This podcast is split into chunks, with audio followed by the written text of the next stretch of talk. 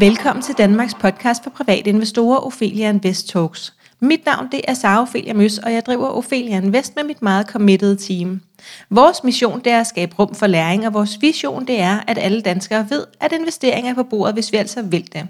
Strukturen er, at vi udkommer to gange ugentlig, fredag og lørdag, og podcasten varer cirka 30 minutter. Vores hovedsponsor det er Spotlight Stock Market. Dagens tema det er motorrummet i banken, og jeg har fået områdedirektør for Markets Pia Brink i Sydbank med på linjen. Og hej til dig, Pia. Hej så. Hej. Velkommen til. Vil du ikke først og fremmest øh, fortælle en lille smule om dig selv og din baggrund, for eksempel hvad du har læst osv., for at lande der, hvor du landet i dag? Jo, jamen øh, det kan jeg sagtens.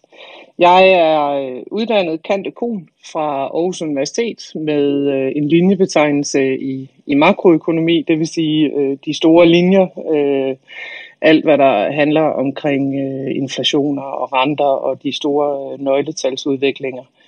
Øhm, og så har jeg så efterfølgende, efter jeg øh, blev færdig på universitetet, der er jeg så startet som analytiker øh, på makro, på valuta og obligationer her i, øh, i Sydbank. Ja, og der har du så været lige siden? Ja, det har jeg faktisk. Ja. jeg startede i øh, 2001 og øh, sad som analytiker i et par år, inden øh, jeg faktisk sådan, blev mere tiltrukket af det at sidde og, øh, og handle øh, selv, snakke med kunder og, øh, og se, om jeg kunne gøre en forskel i forhold til, hvordan øh, netop vores kunder de agerede i, øh, i de finansielle markeder. Så sad jeg og handlede øh, obligationer, både øh, realkreditobligationer og udenlandske obligationer. Og så efterfølgende efter det, der rykkede jeg faktisk over at sidde på vores øh, valutadesk og sad og handlede øh, det, vi kalder FX eller valuta og derivater øh, i en række år. Øh, og så i 2010 var jeg så heldig at blive spurgt, om jeg kunne tænke mig at blive øh, afdelingschef for kundesiden øh, på valutadelen, det vil sige øh, hele den kontaktflade og de rådgiver, vi har, som, som sidder og snakker med vores erhvervsvirksomheder og, øh, og også de spekulative valutainvestorer. Og øh, det sagde jeg tak til. Og så gik der en fire år, og så blev jeg faktisk afdelingsdirektør for den samme valutaafdeling, men der fik jeg så også risikosiden med, det vil sige hele den side, hvor vi sidder og afdækker alle de handler, som kunderne laver hos os, øh, og sørge for, at den del den også er på plads inden for de risikorammer, der nogle gange er, er opstillet i, øh, i Sydbank. Og så for ja, faktisk præcis to år siden i øh, dag, der blev jeg øh, udnævnt til øh, områdedirektør for hele markedet, og det vil sige, at det, jeg sidder med i dag, det er det overordnede ansvar for al handel og al risiko på valuta, på obligationer, på aktier. Det er ansvaret for vores likviditetsstyring, altså det vil sige alle de penge, øh, vi får ind i indlån, og alle de penge, der går ud i udlån, dem øh, sidder vi jo også og øh, holder øje med at placere, blandt andet i Nationalbanken. Øhm, der er nogle rigtig, øh, hvad skal man sige, stramme regler for, hvad banker må og ikke må med deres likviditet, og dem skal vi selvfølgelig sørge for at leve op til. Og så sidder jeg også med faktisk øh, ansvaret for bankens egen beholdning, det vil sige de penge, der er bankens egne, og hvordan vi investerer dem og placerer dem. Og det gør jeg så med direkte reference til vores øh, direktion. Så i dag er jeg så heldig, at jeg har øh, ansvaret for hele det område, som jeg jo synes er fantastisk spændende øh, at arbejde med, og som jeg jo så har arbejdet med i 20 år. Ja, øhm, jeg fik lige nogle øh, forskellige spørgsmål her. Øh, at, nu har du så fået, som du siger, ansvaret for, for hele den, den del, øh, og den del er jo... Øhm, og hvad, hvad skal jeg sige, den risikable del, eller sådan et eller andet, du snakker også om at afdække risiko og så videre. Øhm, jeg tænker bare, at det, er det, er det hårdt sådan psykisk at have ansvaret for det hele? Der må jo både være gode dage og dårlige dage, hvor I vinder og taber. Og, øh, hvordan er det at, hvad er dig? Jamen selvfølgelig er der det. Der er så sandelig både gode og dårlige dage. Øhm, jeg er meget, meget heldig i og med, at jeg kender området godt, og, rigtig mange af de folk, øh, jeg har jo 44 mand ansat, og, og rigtig mange af dem, jeg har, er meget, meget rutineret og har været i markedet i mange år. Nogle af dem har opdraget mig, kan man sige. Mm. Øhm, men det er klart, ja, vi øh, har dage, specielt øh, marts måned i 2020, øh, den var der mm. hård, øh, fordi at vi skulle håndtere et lockdown samtidig med, at de finansielle markeder gik... Øh, gik relativt øh, amok lige de dage, og det påvirker da selvfølgelig vores, øh, vores risikopositionering rigtig, rigtig meget. Så, så det er klart, at der har man da dage, hvor øh, man synes, man, man leder efter løsningerne i et, i et marked, som er rigtig, rigtig svært at navigere i. Altså jeg tænker, for, for den gennemsnitlige kunde kan det jo sammenlignes med at sidde og kigge på sit depot og bare se, at at aktierne falder og falder og falder, og investeringsforeningerne falder og falder og falder. Hvad gør man så? Går man ud og mm. sælger, eller bliver man, eller hvad, hvad gør man? Øh, så hvis man bare ganger den følelse op, og så, så gør det på en lidt større skala, kan man sige, og så samtidig vel vidende, at man har et ansvar både over for kunderne for at være der, men også selvfølgelig over for den bank, man er ansat i, i at gøre et, et fornuftigt stykke arbejde og passe på banken øh, og passe på sine medarbejdere samtidig. Så ja. det er da klart, at der er der dage, hvor det fylder rigtig, rigtig meget. Men jeg vil sige det sådan, at igen, jeg kommer ud af det her område. Øh, jeg har været så heldig at få lov til at lære det gradvist. Øh, og det er enten noget, mm. man lærer at leve med og øh, acceptere, og som man jo så også henter en masse motivation og engagement i. Eller også så er det noget, som man tænker, ah, det er ikke lige mig. Jeg vil hellere over at sidde et andet sted. og det er man nødt til sådan lidt at gøre op med sig selv. Jeg vil sige, det er anderledes, når man har lederansvaret, fordi der ligger rigtig meget tillid og, øh, og hvad skal man sige, man stoler enormt meget på, at, øh, at det værdisæt, vi har sat op for den måde, vi ønsker at køre vores forretning på, at det er så gennemsyret ned i de medarbejdere, man har, så alle er faktisk sådan relativt klar over, hvordan vi agerer og hvad det er, vi ønsker. Og så må vi også bare medgive, at hernede vi har en meget, meget høj transparens øh, i de ting, vi foretager os internt, så alle er afstemt, og alle ved, hvorfor vi træffer de beslutninger, vi gør. Og det gør rigtig meget godt for, at der stadigvæk er ro i maven, når man går hjem. Og så mm. må vi igen, der er nogle ting, du kan gøre noget ved, og så er der nogle ting, du ikke kan gøre noget ved. Altså når et aktiemarked falder 10% på en dag, jamen altså, så er det jo lidt ligesom at slås med vindmøller. Så, ja. så, så det vi kan, det er, at vi kan kigge os selv i spejlet og sige, gjorde vi vores bedste, og gjorde vi os umage? Ja, det gjorde vi. Øh, kan vi stå på mål for det? Det kan vi også. Jamen så kan vi ikke øh, forvente eller forlange mere, øh, hverken af os selv eller af de medarbejdere, vi har. Ah, du har ikke nogen fortrydelser, når du tænker tilbage til marts måned nu, øh, hvor du tænker sådan, åh, hvis jeg bare havde gjort sådan, eller er du, er du glad for sådan, som, som det forløb?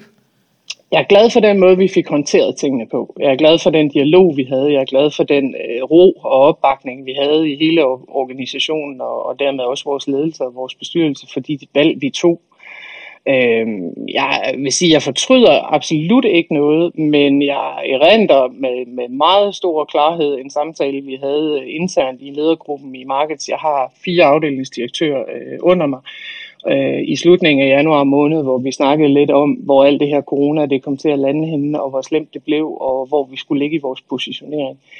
Og der havde vi egentlig nogle ønsker til, hvordan vi gerne ville gøre det, øh, nemlig at få taget noget risiko af, og det fik vi også, men vi fik ikke taget så meget af, som vi gerne ville. Øh, det kunne da godt ærge mig lidt, men på den anden side havde jeg det også sådan lidt, at da vi går ind i april måned, og markederne vender, øh, jamen så lå vi jo rigtigt, og vi, og vi havde kunne forsvare vores valg hele vejen igennem, så fortryde det, nej, det gør mm. jeg ikke. Jeg synes faktisk, vi gjorde et fornuftigt stykke arbejde. Ja. Skal man være en særlig type for at, at, at bestride den stilling, som du sidder i? Mm, det ved jeg ikke, om man skal være en særlig type. Altså, jeg, jeg, jeg er jo meget stor, har meget stor tiltro i det der med, at når man er leder, så, så det man først og fremmest er, det er, at man er autentisk. Det vil sige, at man er leder på den måde, der passer til en. Øh, så tager man øh, selvfølgelig og gør, gør sit arbejde og, og forholder sig til de øh, folk, man har ansat, og de medarbejdere, man har, og det ansvar, man har. Men jeg tror, at altså det, det er klart, hvis jeg kontinuerligt igennem hele marts måned ikke havde sovet om natten, så skulle jeg nok ikke have det her job. Øh, men så man bliver nødt til at have en meget, meget klar holdning til, øh, hvad det betyder for, for en selv, og hvor meget man er i stand til at håndtere. Øh, og selvfølgelig slider det, men, men på den anden side, som jeg siger, altså den positive side af det er også at, at kigge ind øh, i, i i, i det her tilfælde, jeg har jo et handelsgulv, hvor alle mine folk de sidder på sammen, og, og gå ind i sådan en hal og mærke, at folk de er, hvor de skal være, og de har det godt, selvom det er svært, og de bider tænderne sammen. Det, det gør også en som leder utrolig stolt, og det vil sige, der er mm. også positive ting i de her svære dage. Øh, specielt når vi får kunderne hjulpet godt rundt, og vi får taget nogle gode snakke med dem, og vi kan mærke, at vi gør en forskel i en svær tid, jamen, så henter vi jo også enormt meget energi ud af det. Ja. Vil du prøve at, øh, at forklare lidt om den måde, som I struktureret på? Altså sådan som en, øh, nu, nu har jeg jo lært øh, gennem øh, tidligere samtale, at banker er struktureret forskelligt øh, i forhold til afdelinger og, øh, og, og hierarki og så videre. Men vil du ikke prøve at fortælle lidt om, hvordan I er struktureret? Øh, så nu sagde du for eksempel, at, at der er fire afdelingsdirektører under dig i Markets, men hvad er der ud over Markets, hvis vi starter lidt længere op? Jo, det vil jeg gerne. Altså, og, og igen, når man kigger ind i motorrummet i sådan nogle øh, banker med den størrelse, som vi har, og større også for den sags skyld, jamen altså, så har man jo en organisering, og, øh, og den skifter så i øvrigt også med jævne mellemrum. Men man kan sige, den organisering, vi har valgt i Sydbank, det er, at vi har det, der hedder et øh, område, der hedder kapitalforvaltning, eller det, som, som mange vil kende som et wealth management område. Det er derover, hvor... Øh, alle vores øh, puljeløsninger og øh, fonde og planløsninger og hvad skal man sådan sige, øh, store øh, beslutninger tages på det her porteføljeniveau. Altså det er derovre, vores porteføljemanager sidder og styrer vores foreninger og så videre. Det er også derover vores øh, analytikere sidder, det vil sige dem, der er ude og lave anbefalinger og, øh, og rådgiver, eller de rådgiver jo ikke i hverdagen, men, men det er dem, der laver materialet, som der bliver rådgivet ud fra de sidder også over i, øh, i den afdeling, der hedder Wealth, eller kapitalforvaltning her i Sydbank. Og øh, de har det lidt ligesom, når man er privat øh, investor, så øh, når man handler en aktie, og det gør de jo så på vegne af de foreninger, de sidder og håndterer, jamen så skal den handel jo udføres i markedet, og den skal også afvikles bagefter, sådan så den går ind i det rigtige depot, og pengene bliver trukket på den rigtige konti. Og markedsrollen, som jo så er den, vi har her, det er jo der, hvor vi øh, faktisk sidder og udfører alle de her handler.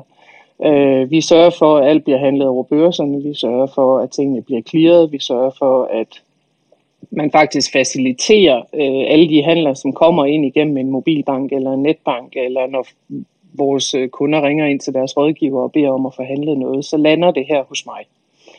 Og derudover så har vi jo så på den anden side af det, det vi kalder en back-office funktion, altså der, hvor netop vi sidder med hele afviklingen, det er der, vi sidder og sørger for, at alle kundernes øh, handler falder på plads efterfølgende. Men specielt i den her dynamik omkring øh, kapitalforvaltning og markeds, der har vi her i Sydbank valgt at øh, adskille de to ting øh, meget øh, hvad skal man sige, tydeligt. Og det har vi ud fra, at de beslutninger, der bliver truffet om, hvad der er det bedste at gøre i markedet, og hvad vi rådgiver kunderne til at gøre, det må på ingen måde have nogen sammenhæng med de positioner eller de risici, jeg har liggende hernede i markedet. Så det ved man simpelthen ikke noget om, når man sidder i kapitalforvaltning. Så det vil sige, at man mhm. er neutral, når man laver sine anbefalinger og sin rådgivning, og øh, det er kapitalforvaltningens egne folk, der beslutter, hvad de mener, der er det rigtige at gøre og så eksekverer jeg så for dem. Og mine ja. rådgivere på kundesiden, de følger så også øh, nogle af de anbefalinger, men jeg skal også sige, de sidder også med kunder af en sådan størrelse, der har en øh, egen holdning til, hvad de gerne vil og ikke vil, og det rådgiver de selvfølgelig også om. Mm. Og, og udover øh, wealth management, som også hedder kapitalforvaltning, og så markets, er der så andre store afdelinger i en bank? Ja, det er der. Altså man, man kan sige, øh, nu sidder jeg jo i en, i en hovedsædefunktion, og, og hernede har vi selvfølgelig også en, en ganske betydelig kreditfunktion. Vi har en øh, relativ stor øh, risiko-overvågningsfunktion. Øh, vi har vores compliance-afdeling siddende. Vi har vores øh, jurister siddende. Vi har vores IT-folk siddende, som er en, en meget, meget stor del øh, af os efterhånden. Øh, Øh, så har vi selvfølgelig vores personaleafdeling, øh, vores HR siddende. Øhm, og så har vi jo ud over det øh, faktisk vores storkundeafdeling, som det hedder, eller SIP, som vi kalder dem, som er de institutionelle investorer, dem der håndterer dem, de sidder også her. Øh, hele vores hvidvask øh, afdeling sidder også øh, her centralt. Så der er rigtig mange, hvad skal man sige, områder og, øh, og centrale supportfunktioner for at holde øh, filialerne øh, kørende. Vi har ja. også vores store privat- øh, og erhvervsafdelinger, dem som ligesom styrer koncepterne og sørger for, at at øh, vi for eksempel kan tilbyde Mastercard, eller hvor vores rentepriser er og sådan noget. De sidder også her centralt. Mm. Så talte jeg sådan cirka 12 afdelinger. Ja, jeg tror, jeg har glemt det nogen, så det må, det må de undskylde på forhånd. ja, men, men det er så fint, det er så øh, fint. Jeg, jeg tror, vi er omkring øh, 20 forskellige afdelinger her øh, på Peberlyk i, i større eller mindre grad. Ikke? Okay. Øhm, og, og, og hvor meget fylder så øh, markets ud af det? Er det en stor afdeling, eller er det en lille afdeling?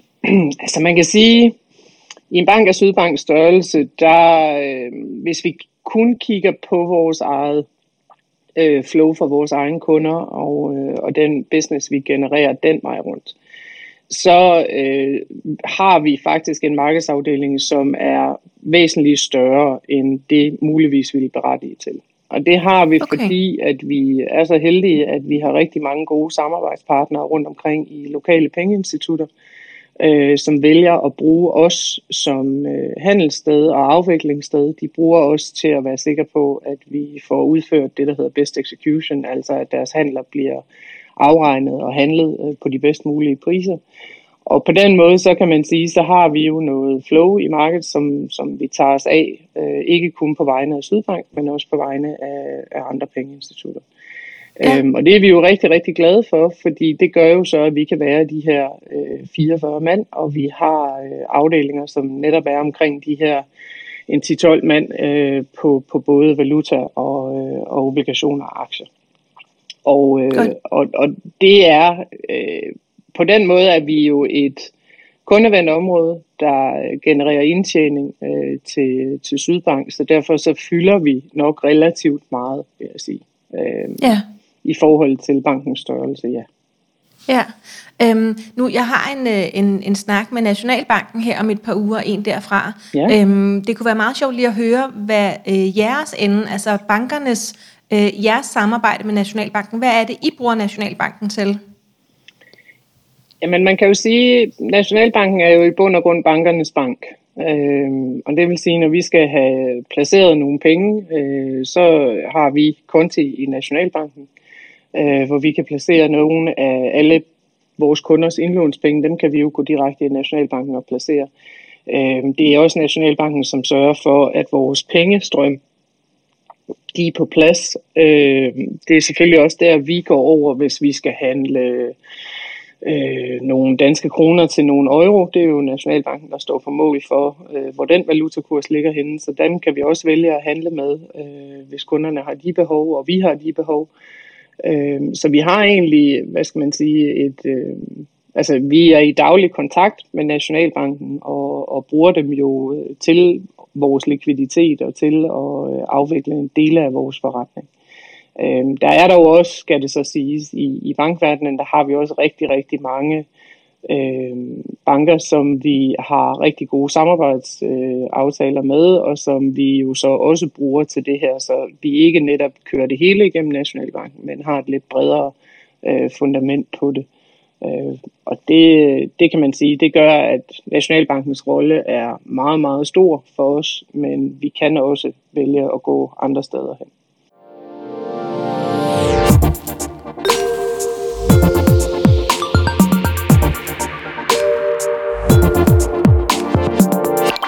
Ophelia Invest Talks er sponsoreret af børsens Spotlight Stock Market. Siden dag 1 har Spotlight arbejdet for at skabe bedst mulige betingelser for vækstvirksomheder, så de har adgang til ekspansionskapital og aktiemarkedets fordele. Spotlight-børsen arbejder på at skabe mere synlighed om de selskaber, der er noteret på Spotlight, og mener, at jo lettere og sikre det er for virksomhederne at blive og være børsnoteret, desto lettere og sikrere bliver det også for os investorer at være investor i selskaberne. Men det er meget fint beskrevet det der med, at, at det er bankernes bank. Altså så ligesom at vi kan have Sydbank som bank, så mm. kan Sydbank så have Nationalbanken som bank. Yeah. Øh, og der, der har I så også et, et kundeforhold, tænker jeg, hvor I skal betale en rente, eller kan få en rente, Jamen, ligesom vi har. Altså, ja, ja, lige præcis. Altså, det er jo det, vi har, og man kan sige, når, når Nationalbanken vælger at, øh, at, at hæve eller sænke renten, eller regulere på renten, så kan man sige, så er det jo hvis jeg tog alle de indlån, jeg havde i Sydbank og placeret over i Nationalbanken hver dag, jamen så ville det jo være lige præcis den rente, jeg skulle betale øh, til ja. Nationalbanken for at placere de penge. Ja. Øhm, og det er jo noget af det, vi jo øh, virkelig alle sammen øh, skal have hovedet rundt om. Det er det her med, at vi faktisk skal betale penge for at placere penge. Øh, mm. Det er jo mhm. noget, der påvirker os alle sammen, øh, både som privatkunder, men også så sandelig, når man er ansat i, i banksektoren. Der er rigtig meget i den her transitionsmekanisme, som, som, hvor Nationalbanken forsøger at styre øh, den, den økonomiske udvikling og, og den økonomiske vækst, og jo danske kursen ud fra selvfølgelig, hvor renteniveauet er, som vi jo så som banker i anden led øh, står på mål for og skal sørge for også kommer videre ud i systemet. Ja, synes du det fungerer i Danmark? Altså indtil vi fik minusrenter, der fungerede det fremragende.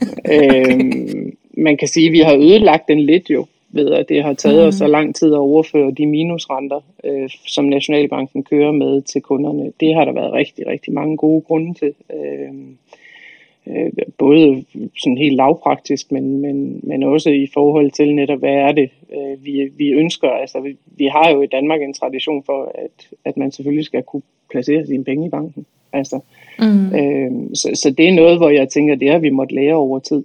Det har nok taget ja. os måske lige en, en my for længe. Øh, at lande i, i noget, der er mere realistisk. Men man kan sige, ja. til at starte med, troede vi jo, at det kun ville stå på i, i et år eller to. Ikke? Og, og, ja. og, og en kunne bære den selv. Ja, lige præcis. Og det har ja. det jo så vist sig, at det, det kan vi altså ikke. Øh, Nej. Når vi skal betale for at placere penge, jamen så koster det os penge på daglig basis. Ikke også? Ja. Det, det, kan ja. man ikke, det kan man kun holde til øh, i en vis periode. Ja. Okay, øhm, når vi nu er lidt oppe øh, på, på meta her, øhm, øh, Sydbank har for nylig købt Almindelig Brandbank. Hvordan, hvorfor, hvorfor køber en bank en anden bank, hvis vi måske starter der? Kan, kan du svare sådan bare lidt kort på det? Øh, jamen altså, for det korte svar er jo selvfølgelig, at du allerede har en motor, der fungerer. Øh, du har en motor, som driver din egen bank, og det at få flere kunder ind i den samme motor, det skal jo på papiret give en, øh, en mulighed for at blive mere effektiv, fordi ens enhedsomkostninger de falder. Øh, lige tiden er der lige så meget i det, øh, kan man sige, i forhold til, at alt det her regulering, banksektoren bliver ramt af de krav, vi skal leve op til. Nu er vi jo i Sydbank et institut det vil sige, at vi øh, har nogle ekstra forpligtelser. Øh, det vil sige, at vi har et relativt stort apparat kørende for at holde, holde Sydbank øh, på plads i forhold til øh, de, øh, de krav, der stilles til os, så mm. er det jo en, en god idé for os at have så meget øh, med inde i banken, som vi overhovedet kan. For en ja. bank som almindelig brandbank, der kan man sige, hvis man som et mindre pengeinstitut skal leve op til alle de her krav, øh, så bruger man rigtig mange kræfter på det, og lidt færre kræfter desværre på jo netop i længden at kunne gøre noget godt for sine kunder. Ja. Øhm, og det bliver dyrere og dyrere at være kunde. Øh, simpelthen ja. fordi, at når du skal have et helt compliance setup og så videre op at køre, jamen det koster. Øh, så på den måde, så kan man sige, vi, vi håber jo lidt på, at de øh, gode kunder, som Almindelig Brandbank har haft, dem har vi fået over til os, og så håber vi jo på, at vi er i stand til at give dem en god service og holde priserne på et fornuftigt niveau øh, og, og, og tage dem ind i det setup, vi allerede har Øh, og almindelig brandbank kan man sige, jamen de har så ikke længere øh, deres egne udgifter til alle de her krav. Der er de jo så kommet med ind under os. Ja, så det er altså fuldstændig ligesom, når, når DSV går ud og, og, og køber virksomheder ja. for at integrere dem osv. Yes. Det er helt det samme. Det er bare fordi, vi alle sammen har, en, vi har det jo lidt anderledes med banker, du ved, fordi det er ligesom, øhm, det er mere privat eller personligt på en eller anden måde, øh, fordi at vi jo har en bank lige fra vi er, er små med, med bankkortet der og så videre, ikke? Øhm, ja, så det føles lidt anderledes, når det er en bank, der gør det, men det er i virkeligheden præcis det samme. Det er fuldstændig det samme. Altså det, man skal ja. huske med en bank, og det, øhm, det skal jeg faktisk jævnligt minde mig selv om, det er, at banker er private virksomheder. Det vil sige, at vi mm. har aktionærer ude på den anden side, nøjagtigt ligesom DSV har. Det er dem, der har mm. givet os nogle penge til at drive vores bank, og som stoler på, at vi kan gøre det godt og generere et afkast. Øh, uden dem, og der er rigtig mange af dem er, er så i øvrigt jo øh, øh, almindelige øh, kunder i, i banker rundt omkring, som jo køber vores aktier. Ja. Øhm, og på den anden side af det, så har du en forpligtelse over for de kunder, som har valgt dig som pengeinstitut. Men et pengeinstitut er en virksomhed, og det må man aldrig nogensinde glemme, at det er det, vi er. Ja, Ja, ja, som skal tjene penge, og det hele skal løbe rundt, og der skal være styr på tingene. Og Ja, nej, nej, det er Ja. ligesom når Grundfos producerer øh, Ja. ja. noget, så skal de jo også have et overskud, så de har råd til at betale deres medarbejdere, og de har råd til at blive ja. ved med at udvikle på det produkt, de har, og opfinde nye produkter. Der er ikke den store forskel. Altså på den måde er en bank også en produktionsvirksomhed, men de leverer Ja. bare en service i stedet for en radiator som Danfoss, eller en pumpe som Ja. Grundfos. Ja. Ja. Øhm, nu vi har snakket lidt om, hvordan sådan, det seneste år har været. Hvordan tror du, det kommende år bliver, altså 2021, for dig og for jer? Åh, altså det er jo der, hvor man kan sige, at mit øh, ledelsesansvar bør træde lidt i, i, i karakter. Øhm, altså det er jo lidt det, jeg sidder her for. Det er jo også for sådan at kigge lidt længere frem, og også kigge lidt på, jamen, hvad er strategien for, for, for vores område, og hvad kommer der til at ske i markedet, og hvad har vi en fornemmelse af, vi, vi skal arbejde med. Øhm, jeg synes 2021 er svært, og, og det er den, fordi jeg synes, vi har fået en... Øh, god start på året øh, på de finansielle markeder for, som sådan, men vi fornemmer også, jeg fornemmer også, at der er en vis, øh, der er en vis øh, afventning i forhold til at se, jamen, hvor hurtigt får vi vaccineret, hvor hurtigt kan vi komme til at lukke op igen, hvordan har vi det i bund og grund, øh, er der noget jobsikkerhed rundt omkring, øh, de her store opsparingsoverskud, som vi ser rundt omkring, jamen går folk ud og investerer og placerer og kan vi få noget vækst genereret ud af dem. Og det er jo sådan noget, der betyder rigtig meget for den verden, jeg sidder i. Øhm, og det er selvfølgelig både på rentesiden, men selvfølgelig også øh, aktiemarkedet. Altså vi kan måske have en holdning til, at, at vi synes, at aktiemarkedet har taget lidt forskud på glæderne, hvorimod obligationsmarkedet er sådan lidt mere tøvende, øh, og valutamarkedet leder stadigvæk lidt efter sine ben at stå på i forhold til specielt, hvad der foregår i USA. Mm. Øhm, så, så jeg vil sige det sådan, jeg har det lidt med 21, at jeg tænker, at det bliver et rigtig, rigtig spændende år. Men ligesom det er med rigtig mange andre ting lige nu, så er det det her med, at vi, øh, vi har lært i 2020 at lade være med at lægge for mange planer, fordi de planer, de ændrer sig hele tiden. Ja. Øhm, så det vi har lovet hinanden, det er egentlig at være meget øh, fleksible i forhold til at have nogle mål og have nogle ting, vi arbejder med, og nogle ting, vi tror på, men vi er villige til at blive klogere. Ja, det er en rigtig fin måde at sige det på. Og jeg tror faktisk, at mange private, altså også har det sådan, bare helt almindelige danskere har det sådan, ikke? At, at, at fleksibiliteten, den, den er vi nødt til at have med os stadig, ikke? Og Ja. det tænker jeg, fordi altså, det er lidt den der fornemmelse af, at hvis, hvis der kommer et eller andet uforudset ind, jamen, øh, så er vi nødt til at have friheden og fleksibiliteten til at agere på det. Mm. Øh, og så kan det ikke nytte noget, vi står over i, i, i hjørnet og siger, jamen vi vil det her. Ja, det kan godt være, men det kan du altså ikke lige nu. Altså, det, Ikke lige nu, nej. så må det lige vente lidt. Ja. Så jeg synes, det bliver et spændende år, og jeg tænker specielt mm. hen omkring sommerferien, der tror jeg, at jeg glæder mig rigtig, rigtig meget til at se øh, virksomhedernes, øh, hvad skal man sige, investeringslyst. Se om den løsner op. Ja. Hvad er dit bedste råd til, til, til den private investor, øhm, som, som har siddet og lyttet med her, i forhold til det, vi har snakket om? Jamen, nu skal jeg jo så være 100% ærlig og sige, at øh, jeg har jo faktisk personligt overladt det til nogle andre at investere mine penge. Øhm, det har jeg, fordi jeg simpelthen ikke føler, at jeg har tid nok øh, i min hverdag, som det er lige pt. til at, øh, at følge med på det niveau, jeg gerne vil. Mm. Øhm, jeg tror, at den måde, jeg i hvert fald selv betragter det på, det er, at øh, specielt nogle af det fokus, vi kan se, der er i markedet, hvis vi snakker aktiemarkedet, det er jo rigtig meget på øh, ESG, det er rigtig meget på noget value øh, og noget vækst, og få den rigtige balance imellem de to ting. Jeg tror, øh, vi skal være indstillet på, som private investorer, det er jeg også i forhold til, at jeg har et, øh, et, et pensionsdepot, som, som jeg da trods alt stadigvæk selv holder lidt øje med, øh, at der kommer nogle bølger øh, i år, og øh, der tror jeg, man skal være meget specifikt med, hvad for nogle aktier man tror på på lang sigt. Og mm. hvis ikke man har en meget skarp holdning til den enkelte aktie, jamen så vil jeg sige det sådan, så skal man ud og lede efter noget lidt bredere indeks. Altså hvor man for eksempel siger, at man tror på, at de tyske virksomheder, de øh, i andet halvår af, af 2021 kommer godt efter det. Øh, Mm. det. Det vil nok være der, jeg som, som privatinvestor i hvert fald ville, ville gå ind og kigge lidt på, hvordan er jeg fordelt. Jeg vil helt sikkert have noget placeret. Altså det her er ikke et år, hvor jeg har lyst til at lægge kontant. Jeg vil Nej. Godt tage bølgegangene med, men jeg tror, de kommer. Ja, men vil du nogensinde, Pia, lægge kontant? Øh, ja, jo, altså jeg vil sige, jeg, jeg lægger måske kontant med, med en tredjedel, når jeg synes, tingene går lidt vildt for sig. Okay, øhm, og så men nåede jeg, du det i marts? Ja, det gjorde jeg faktisk. Jeg, jeg, jeg nåede faktisk at lægge lidt kontant i, i marts personligt. Ja. Øhm, men men øh, indrømmer også blankt, at det jeg havde i mine depoter på det tidspunkt, var jeg slet, slet ikke i tvivl om, at jeg skulle lade ligge. Altså jeg var ikke ude at sælge noget øh, i marts måned. Jeg øh, beholdt det, jeg havde, øh, og, og tænkte, øh, at det var endnu en af de gange, ligesom vi lærte om på finanskrisen, hvor nogle gange, når man lige bider tænderne sammen og bliver i tingene, så, så kommer det forhåbentlig også den rigtige vej. Ikke?